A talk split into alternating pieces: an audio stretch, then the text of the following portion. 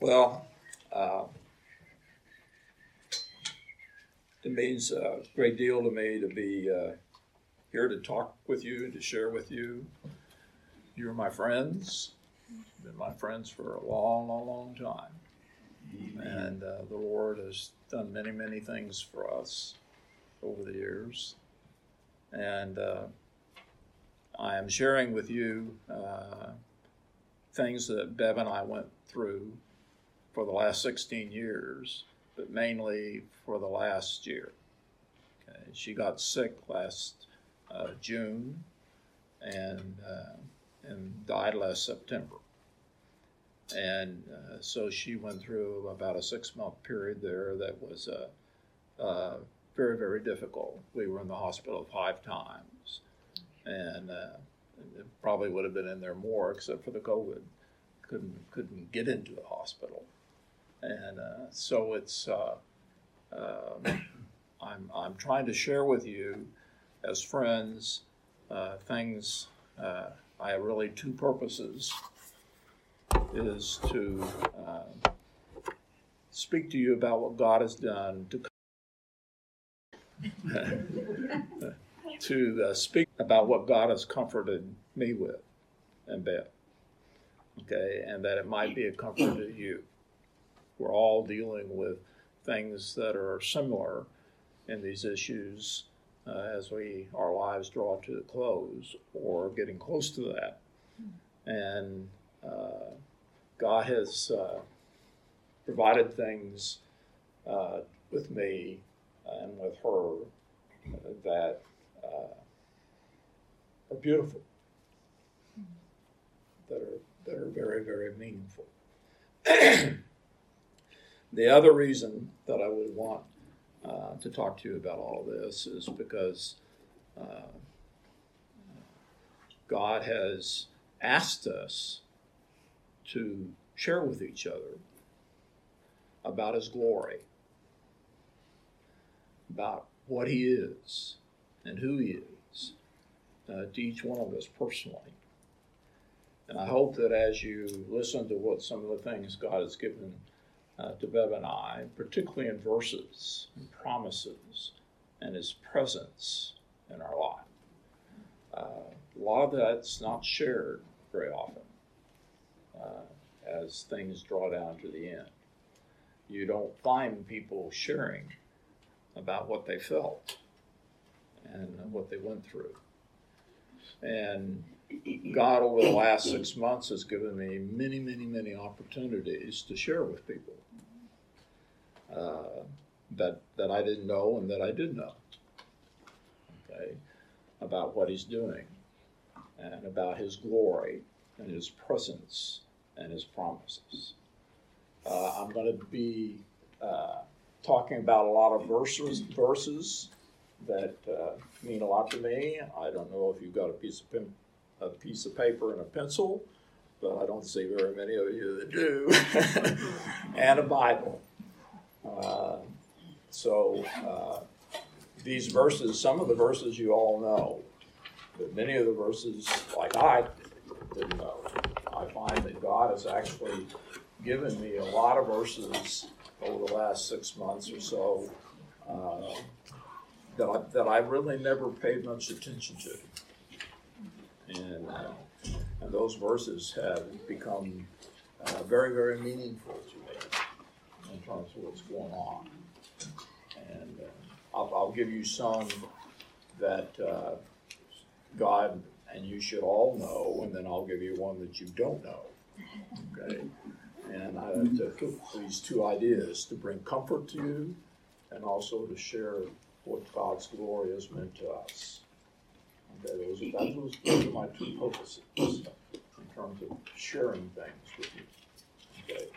In, comfort, most of you are aware that uh, in Luke 22 32, and a, a parallel passage that goes along with that is John 14 1.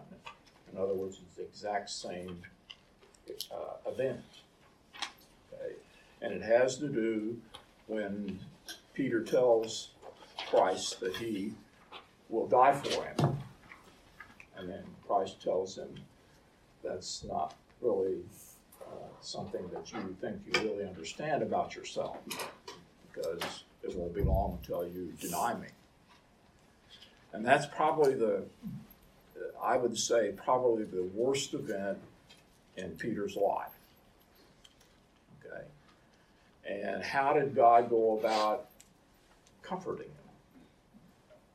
Uh, what, did, what did God say about in terms of his failure, in terms of all of our failures in relationship to our lives with him at times? So I'll be sharing things of beauty and also things of failure. Okay? Mainly beauty this week, maybe next time failure. Okay? But for Peter, uh, in Luke 22 32, Jesus tells him, uh, I prayed for you. I prayed for you that your faith would not fail. Now, Peter failed terribly. Okay, worst failure of his life. And yet, his faith did not fail because Jesus prayed that it wouldn't. It didn't. Okay. And if you remember from the things that Jesus did when he came back in his first resurrection, coming back to us, I mean to them, he, he actually spent time with Peter alone. We don't know what he told him, and Peter never told us.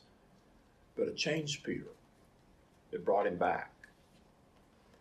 And God, God comes along in the midst of people's failures and their struggles and their hurts and their brokenness, okay, and comforts comforts them.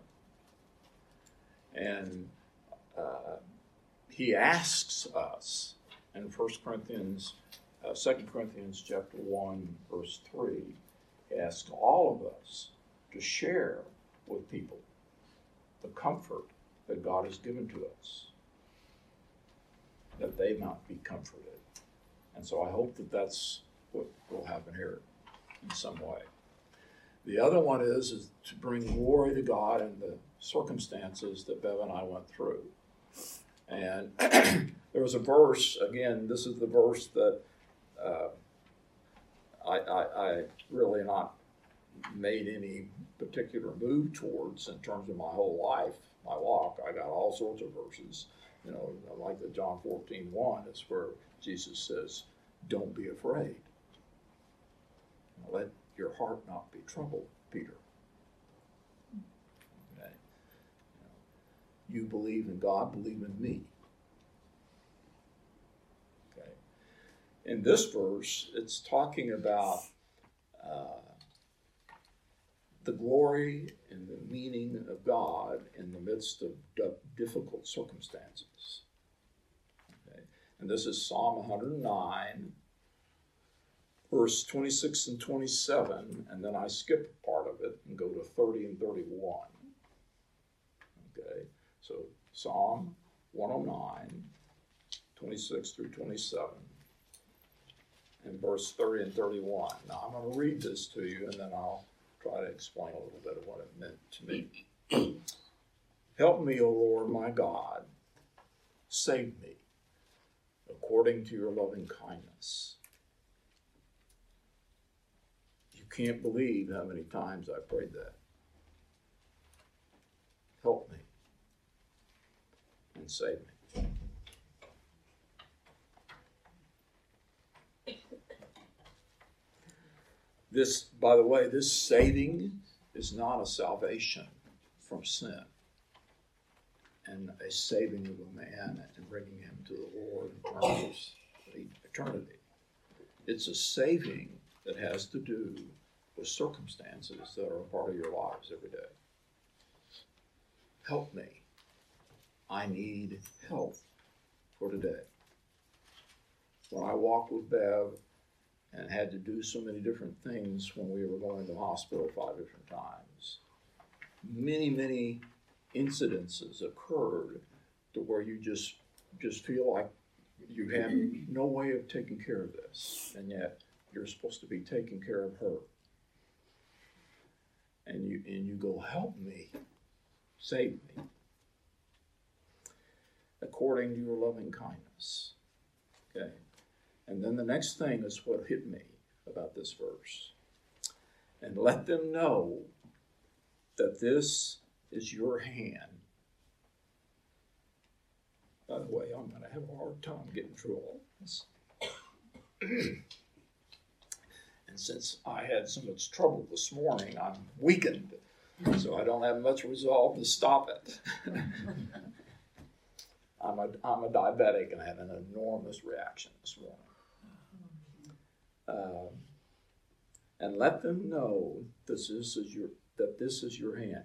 What you have done, that this that you did the day for me to help me and save me according to your loving kindness. I am letting them know. I want you to know that he did it. That this thing that I needed help in, he stepped in and did it for me today. You, Lord, have done this. And that, that is the declaration. That is why I'm trying to say these things to you. Okay, it's because I want His glory to be seen. And so that it will be a comfort to you, but it also be a promise of His presence in the midst of deep struggle. Okay?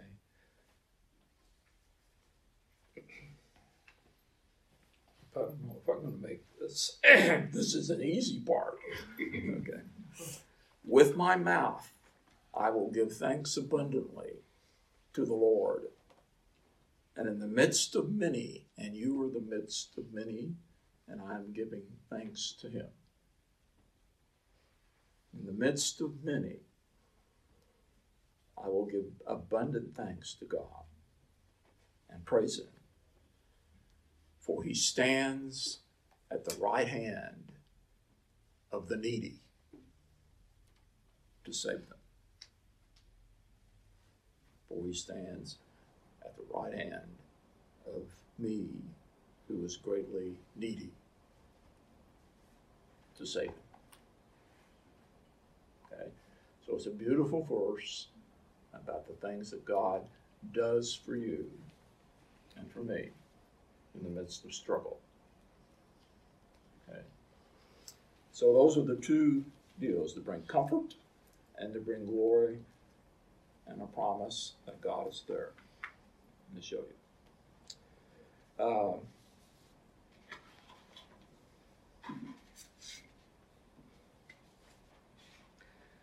the first, the first thing that I really want to look at, if you'd open your Bibles, you've got them there is Exodus 33.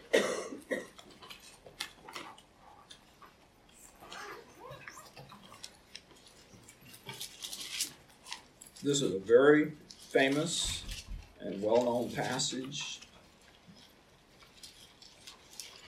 What is it? Exodus 33.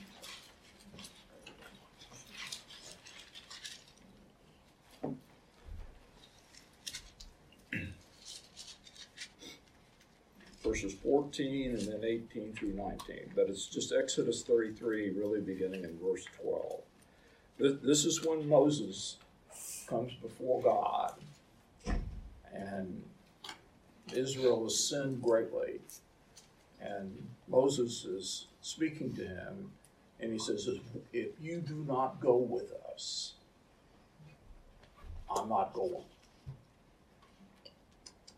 If, if you don't move with us, even in our failure, what's the point of going on? We need you. Okay, so that's what he asks. He says this to God. And then God tells him, I'm going to list four different things that God says about himself. Okay, when he's when he replies to Moses. Okay. The first thing he says to Moses is uh, verse 14.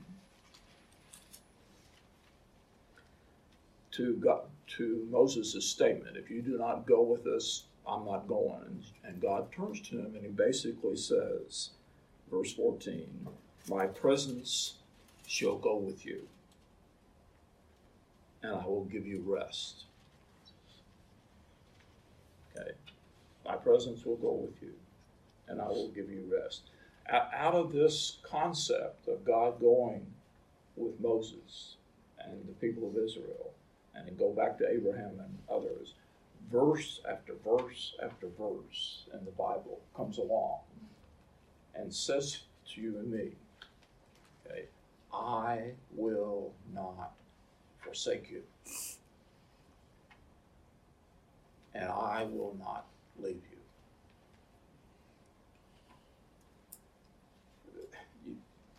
We, as people of God, have got to believe that. And we have a hard time believing that at times. We think He's forsaken us. a lot of times we don't know that it, He's even there. But He promises, I will not leave you. My presence will go with you. And I will not forsake you whatever I am and what I have told you that I am, I am that. Okay. God's name is I am that I am. Everything that I am and my presence and who I am, I give to you as a person of need to supply to you what you do not have.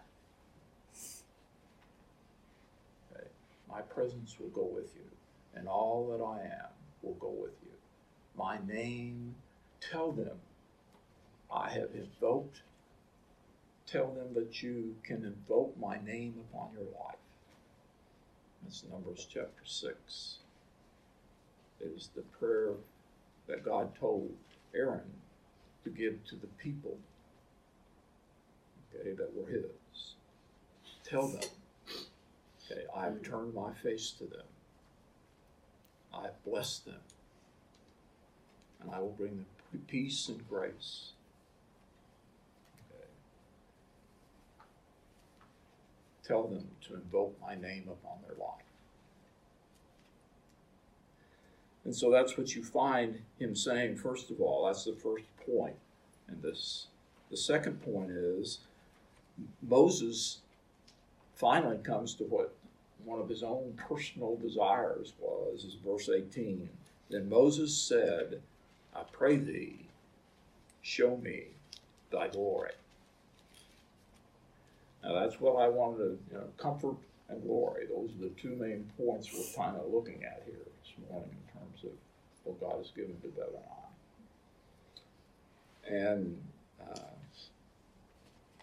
this, this if, if I was to ask you, how would you describe God's glory?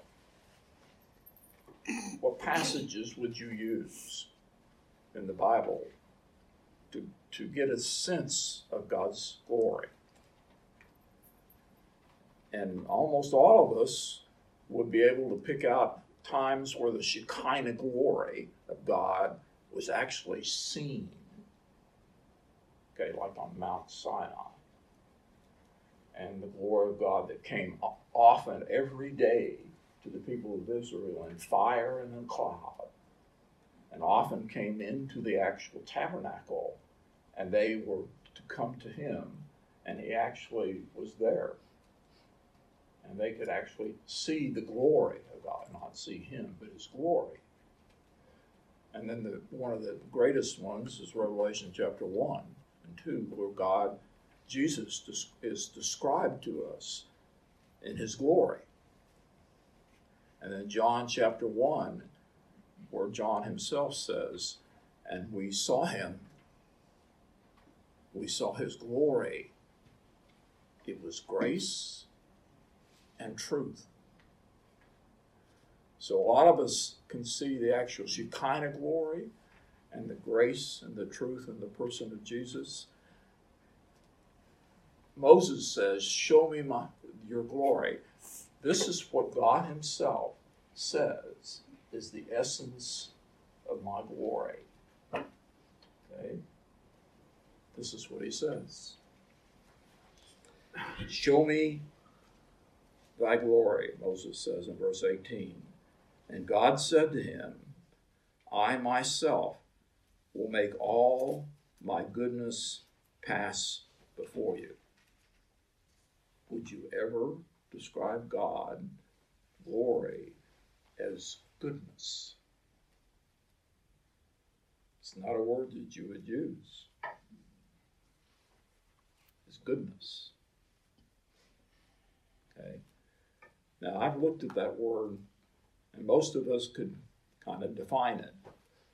But uh, I just want to mention a few things about the word itself. The Bible doesn't often describe, particularly the Old Testament, all the real essence of God. Okay, this is a description of His essence, His goodness, you know, His grace, His truth, His love. Those those are His essence. It's perfectness. It's it's shining out like the Shekinah glory. Okay, but that's His essence. But usually, what you find God giving to you about Himself is what He will do for you.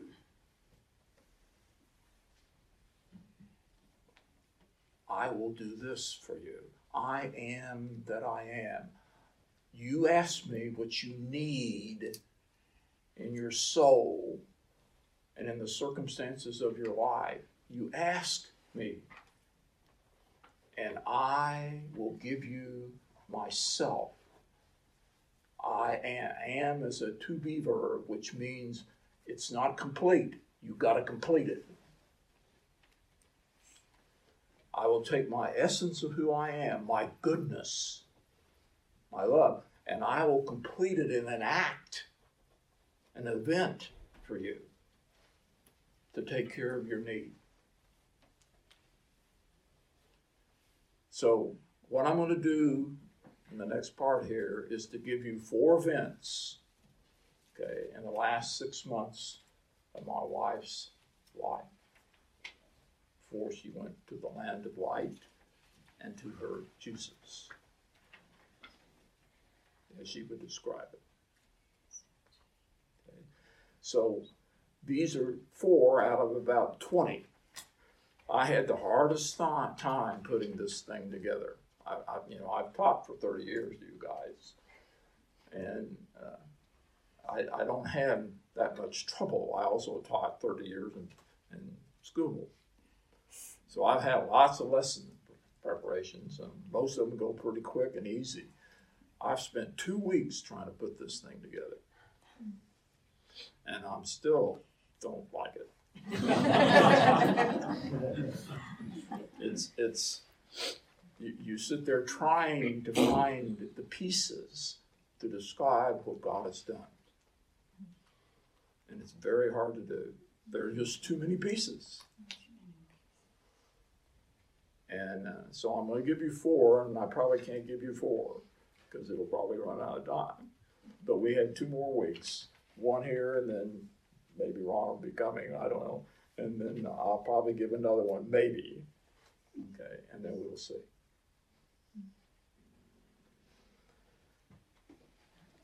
Uh, let me finish out Exodus. Uh, these are uh, things that God said to, to Moses about himself when he was going to show him his glory. I will let my goodness pass before you I will proclaim my name to you. When I want to show you my glory, I will show you I am that I am.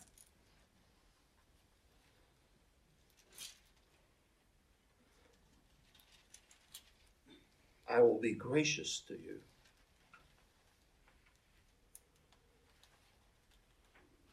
And I will show you compassion. Those are the four things that God listed when Moses asked him, Show me your glory. And this is what God said This is my glory. This is my glory. And every one of those is something that's in him that longs to do something for you, to give you compassion, give you grace, let you see in, in a physical form his goodness. And you can explore the essence of his name. I will proclaim it to you. That is my glory.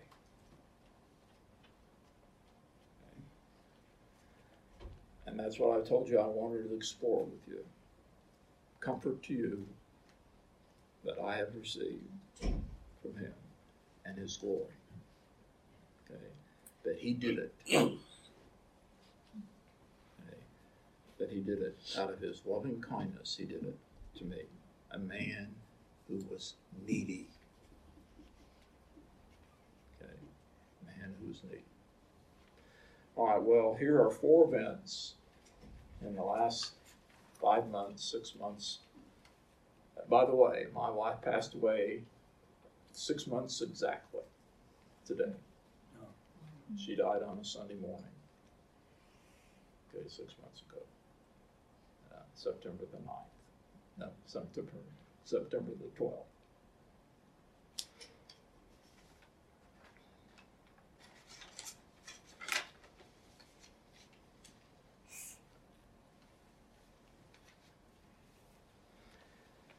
Um, 16 years ago is when Bev began to collapse. Uh, she was a nurse, high strung woman, a perfect A, A type, who drove herself into the ground. Okay. And, uh, but she loved the Lord, she loved her family, and she was a godly woman. But she had some troubles. Couldn't keep herself under control. uh, she most often would work two to three o'clock in the morning before she'd go to work to make it just right. And people who would come in to teach one of her classes for some reason, she would hand them the stuff that she would use, and it was just you know, perfect handwriting and just perfectly put together and fullness, and they just they never could believe it. She was a person who would cause you to feel inadequate.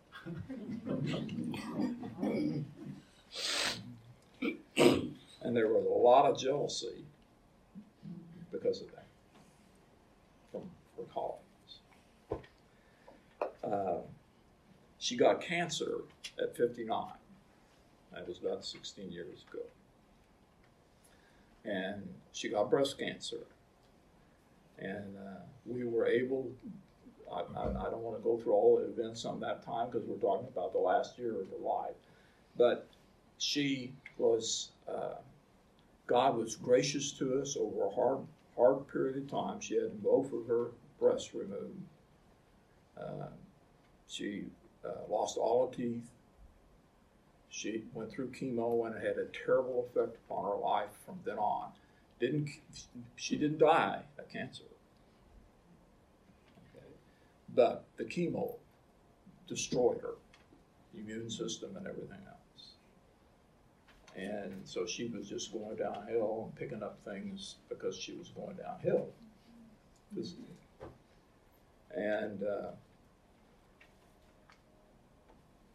at 59, I, I'm diabetic, which I've had a terrible event this morning.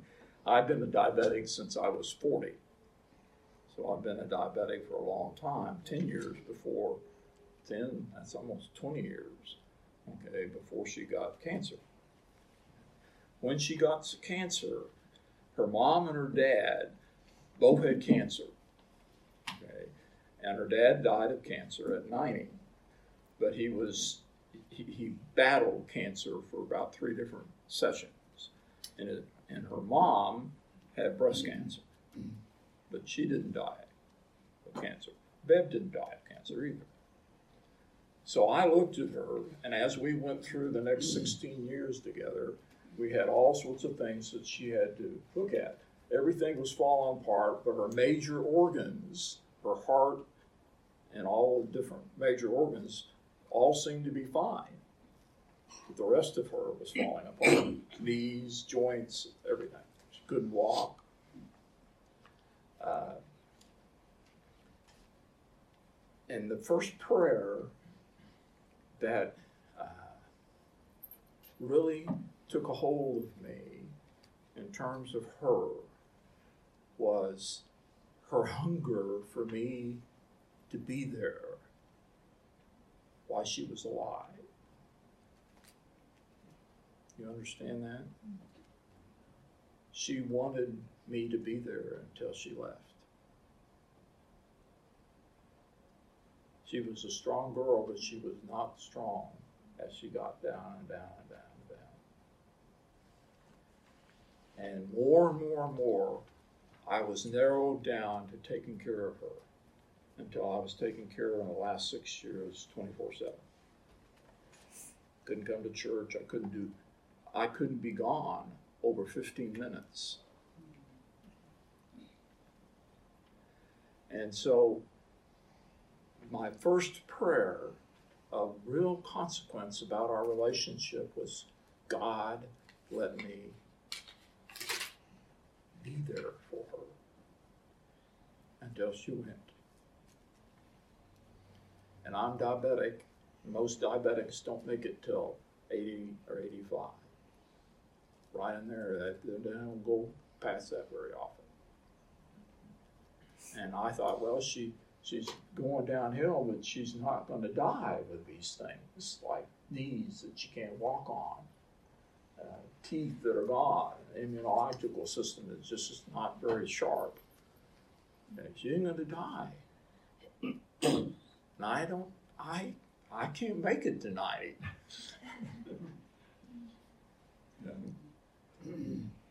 I mean, even when I was thinking about this and praying about that, that, that was in my mind. Most diabetics don't make it that far. How am I going to take care of her that length of time? So my prayer was that he would allow me to take care of her. Okay?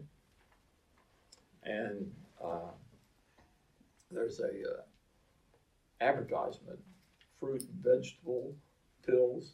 What's that called? What, what is it? Balance it? of nature. Balance of nature. Man, they have advertised, if you watch Fox, time and time and time again, they've got these advertisements. There was an advertisement on for a man who was 90 years old. His wife was sitting next to him, and she had dementia, you could tell, but she was in pretty good shape. Okay. And he was saying he was taking these pills, and he said the reason he was taking these pills because he said, I pray every day that I will be here for her before she goes. And tears came in his eyes. I prayed for that man myself. Many times, every time he comes on, I pray for him as well as other times. God answered that prayer because you answered it for me. And I know what he means. Okay. The day that she died, on a Sunday, I was uh, taking care of her all night long, every hour. I'd get up and give her morphine, okay, and and a, a anxiety medicine. And they told me, hospice told me, I needed to give it to her every hour. So I would get up every hour all the way through the night, as well as the day before, because they said she's close. And at eight o'clock, I, I in the morning, I gave her a dose, and then I went. Uh, I was sleeping by her, and I went to sleep. Okay, and by nine, I woke up again to give her something, and she had passed, gone to be with Jesus. And I came around behind by her bed, knelt down by her bed, with tears in my eyes.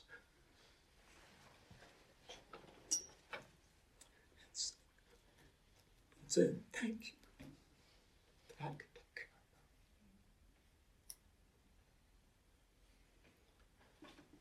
thank you that you gave me that gift. Time and time and time again, God gave me good gifts of His love. Things that were done in time. They were events that He gave to me in Bev. Okay. And that's, I'm trying to tell you the comfort He gave to me and the glory that He showed. Because I was rejoicing with tears of joy. Because He let me take care of him to the end. I, I was able to give that to her. Okay? And that God gave that to me. Okay? So that's the first event that shows his glory. That he did it.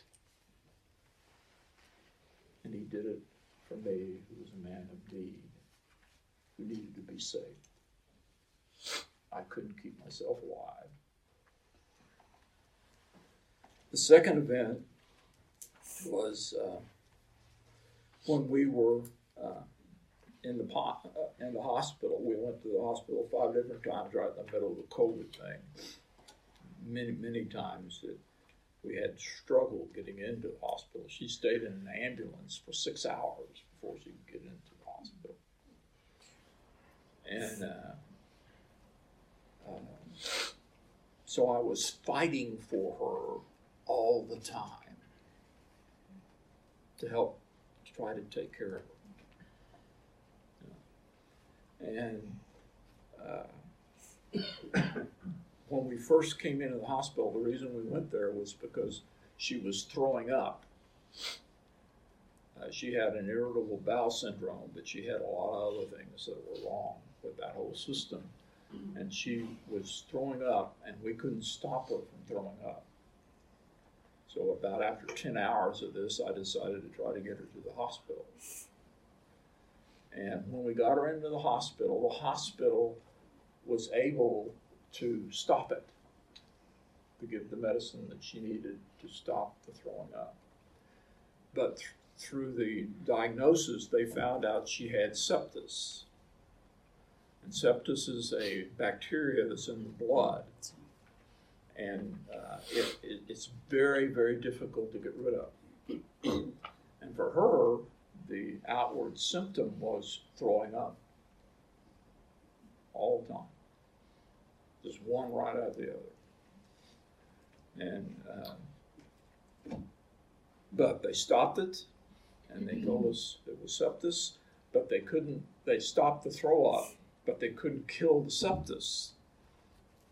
Okay, so they did it for four days. They gave her antibiotics for four days, and then they told us she had to have a whole lot more than that. And so I, I, I you can't you you you can have people come into your house and give you antibiotics, but they don't like doing that. It's very difficult to get them to do that. Uh, they do it in a hospital. They don't like to do it in the home setting. IV that's giving you antibiotics 24 hours a day.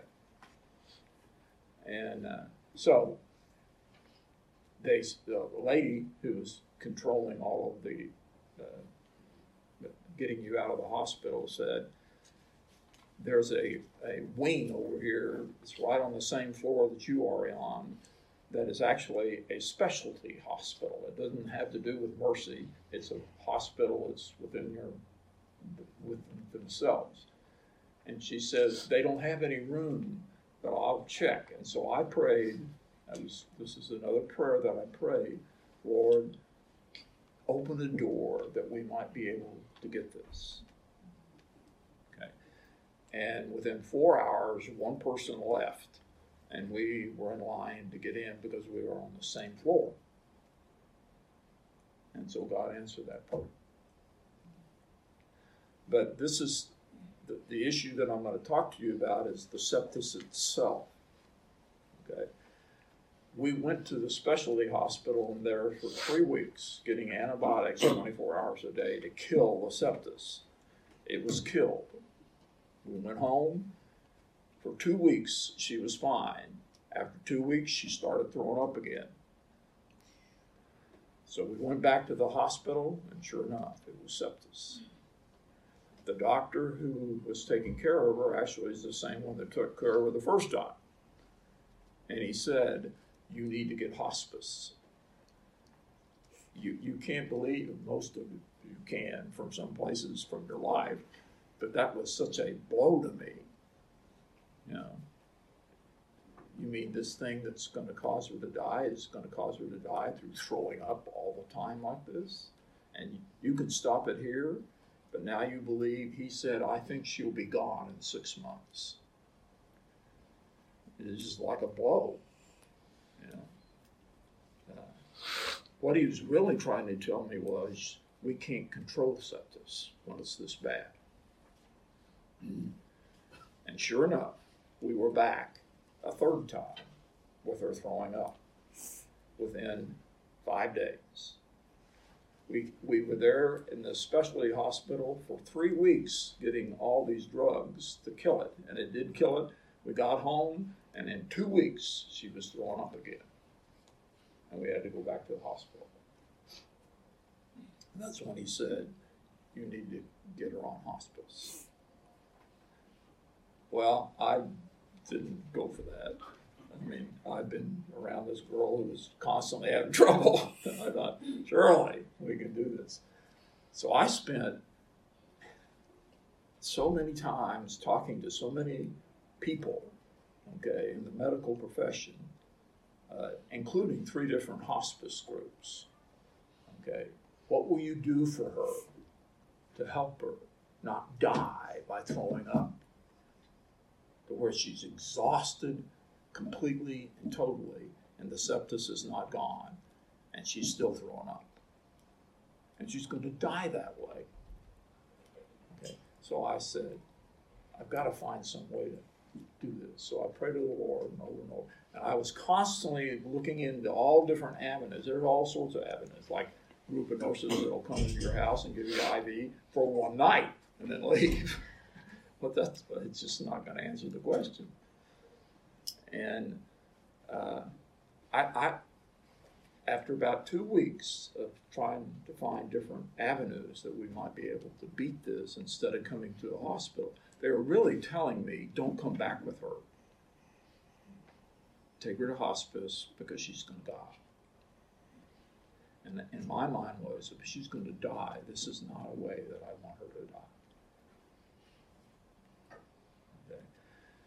And at the end of that, I, I went, I can't get the doctors, I can't get the hospital, I can't get this group coming, and the hospice people don't try to heal her. They just give her an, uh, narcotics to keep her feeling better, but she's still going to throw up. Okay, not a single hospice would do that. And so I just went to the Lord. I said, "You need to heal. Now I'm I'm not very good at asking God to heal somebody. Uh, if, if all of you know me from past, I had a real trouble from since the time I was 17, believing in God's movement of love to somebody like me. Okay? And that He would step in and do this like that. And I said, Heal her this. There is nobody. I don't want her. I've been taking care of her for 16 years. I don't want her to go like this. Well, we, we got the antibiotics in her and took her home. Usually we were back in five to two weeks. You know, five, five days to two weeks. She did not throw up for a month. And then all of a sudden she threw up. And we took her back in. And I, I remember the guy who we talked to, and he said, I think she has sepsis again. And I kind of go, I, I, I believe in you. But you didn't answer that prayer as yes. You said no. God, help us to go through this. Okay, so it was a moment of faith for me. The next day, we found out that she had a blocked valve and she didn't have sepsis.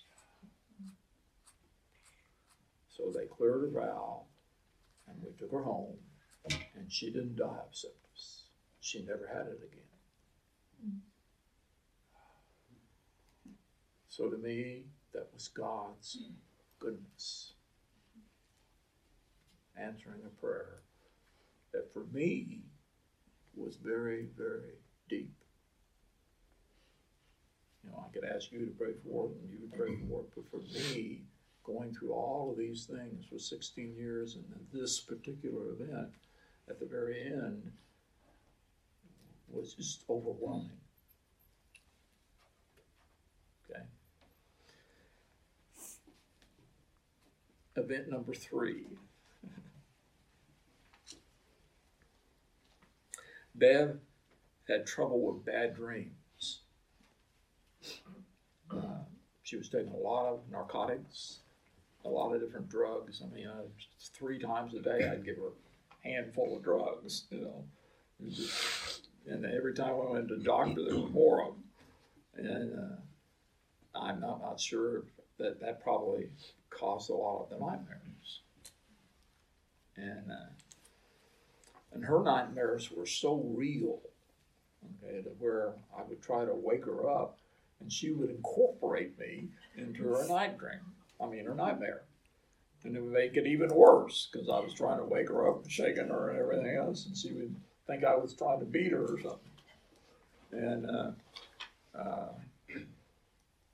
so we talked about that. And as she looked at death, she uh, wondered and was afraid of going in to that sleep, going into that darkness, uh, having nightmares.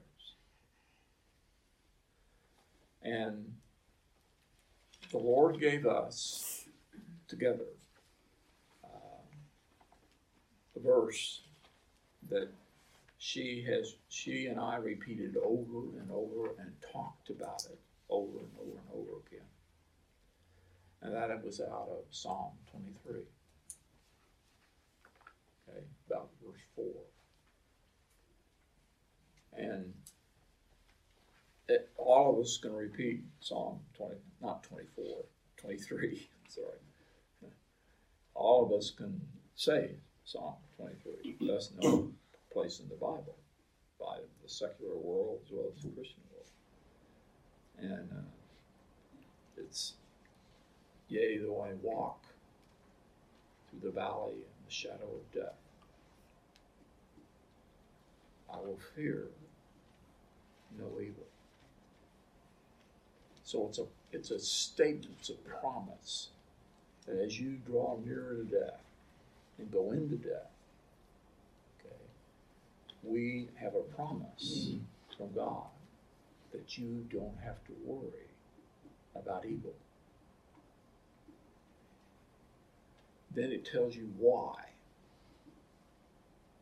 Yea, though I go through the valley of the shadow of death, I will fear no evil, for thou art with me. For thou art with me. That's the same concept that goes back to what we first looked at in Exodus when God says, This is, I, I'm going to show you my glory, my good, my compassion, and I will always be with you. And I will never leave you, nor will I ever forsake you, even in the valley of the shadow of death. Thus you do not have to fear death. I, I, I will probably tell you another incident later. Uh, uh, Bev almost died when she went for her cancer treatment when she was in her forties, uh, fifty-nine, excuse me. And uh, while I was there with my dad and everybody else, she, she, she had a reaction to a drug that almost killed her. And they did everything, code blue people had done everything, and they told my dad, and I was standing right next to him, we, we can't do any more for her. She has to come out of her own or she's gone. And I remember going back and sitting with my dad, and in my mind, I thought, you know, I, I sometime will go into this. And my dad was a major figure in my life, and in every one of your lives, you've got major figures, your husband or your wife. They don't go with you into the valley of the shadow of death. Nobody goes with you. You go there alone, except, except, for I will be with you.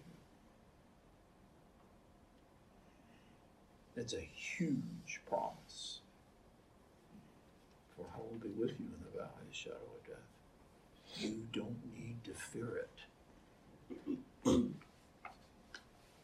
It's a huge promise of the presence of God.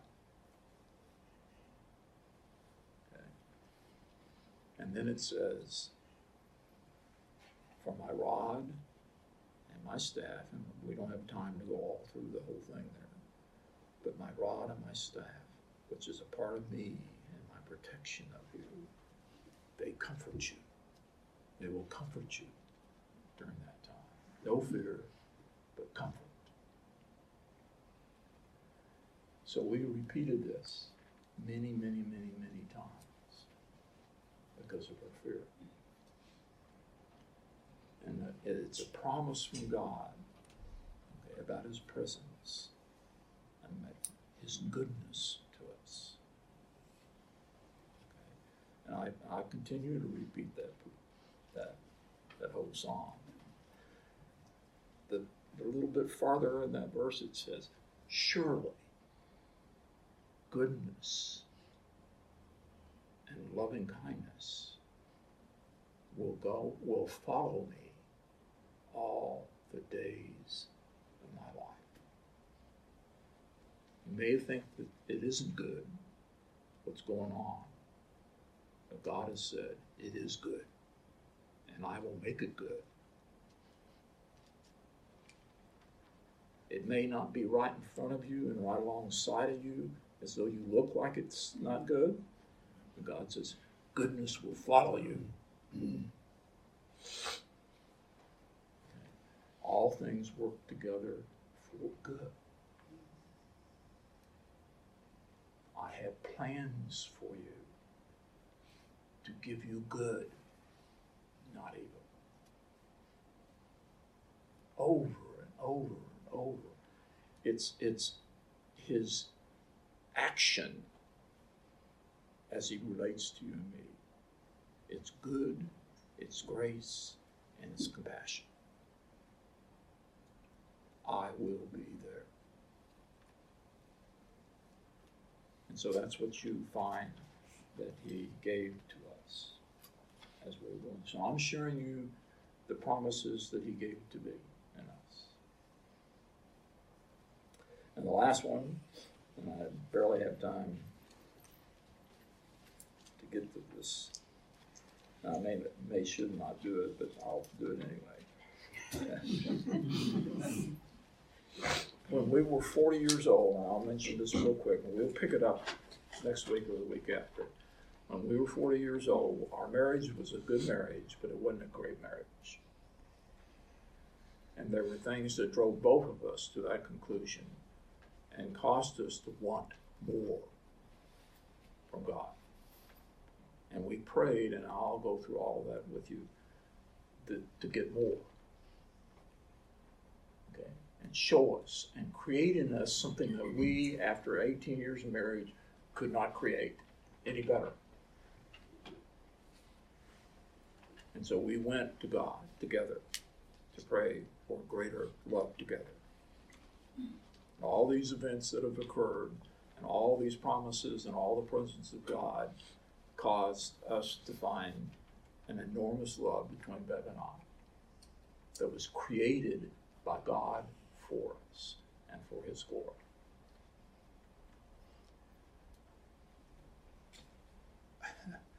I, I will not be able to do this very well, but I will try. Okay. My, my wife, when she got home from the hospital, uh, they had, she was now dealing with pneumonia. And the antibiotics were pushing it down. Okay. And she came home and she the, almost the best that she had looked and felt and talked in two years, much less five months. And uh, even her doctor thought that she miraculously was healed or something. It's the very same guy that told me to get hospice. And uh, uh, anyway, he was shook up when he saw her. He says, "My gosh, you look great!" you know. And we took her on Thursday. That next Friday, I had brought in hospice to see if she needed hospice, and they they said she did not need hospice. Okay. She went to sleep on Saturday afternoon and never woke up again. Period. She never woke up again for a full week. Okay. We took care of her for a full week, but she never uh, opened her eyes. She never said anything. She barely moved. And then she passed the Lord. Uh, during that time, while I was taking care of her, uh, Becky and I both had heard that the last thing that really goes is your hearing, so that you can actually hear people and music and whatever. And we tried to do that. So every time I came in to take care of her, which is an enormous amount of times, I would get up close to her and say, I love you. And uh, as she came around about Wednesday, she died, she died on a Sunday. I said, I love you. God gave me perhaps the greatest gift that I think I've ever received the greatest goodness from His hand. Uh, she didn't open her eyes, she just said, I love you. She never said a word during that whole week, never gained open her eyes, but God said through her, I love you. It's like the culmination since we were 59 when we prayed and 40 when we prayed for these things. It was like out of all that, the last thing she, he gave to me out of, out of darkness.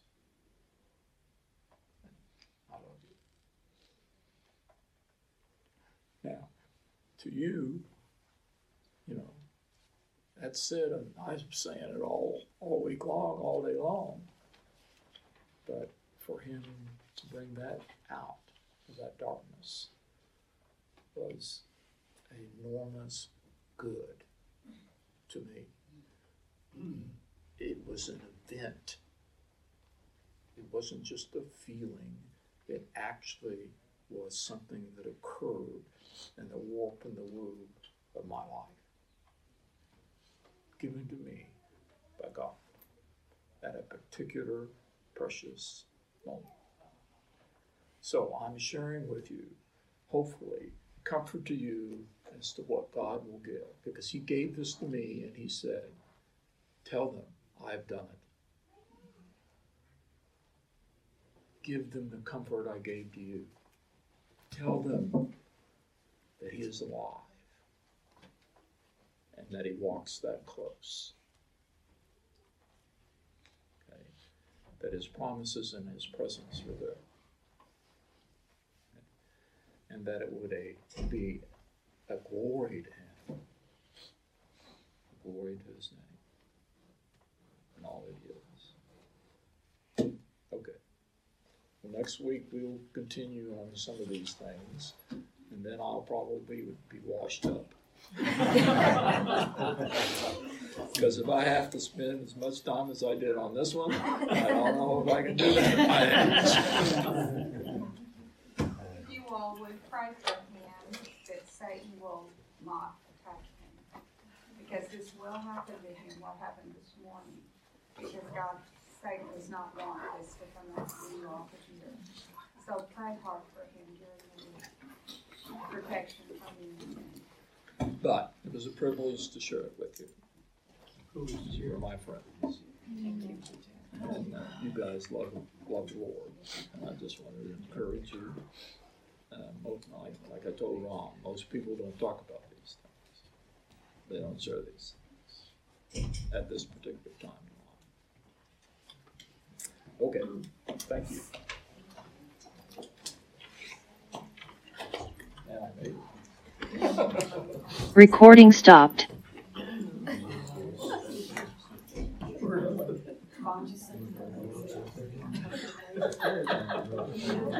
We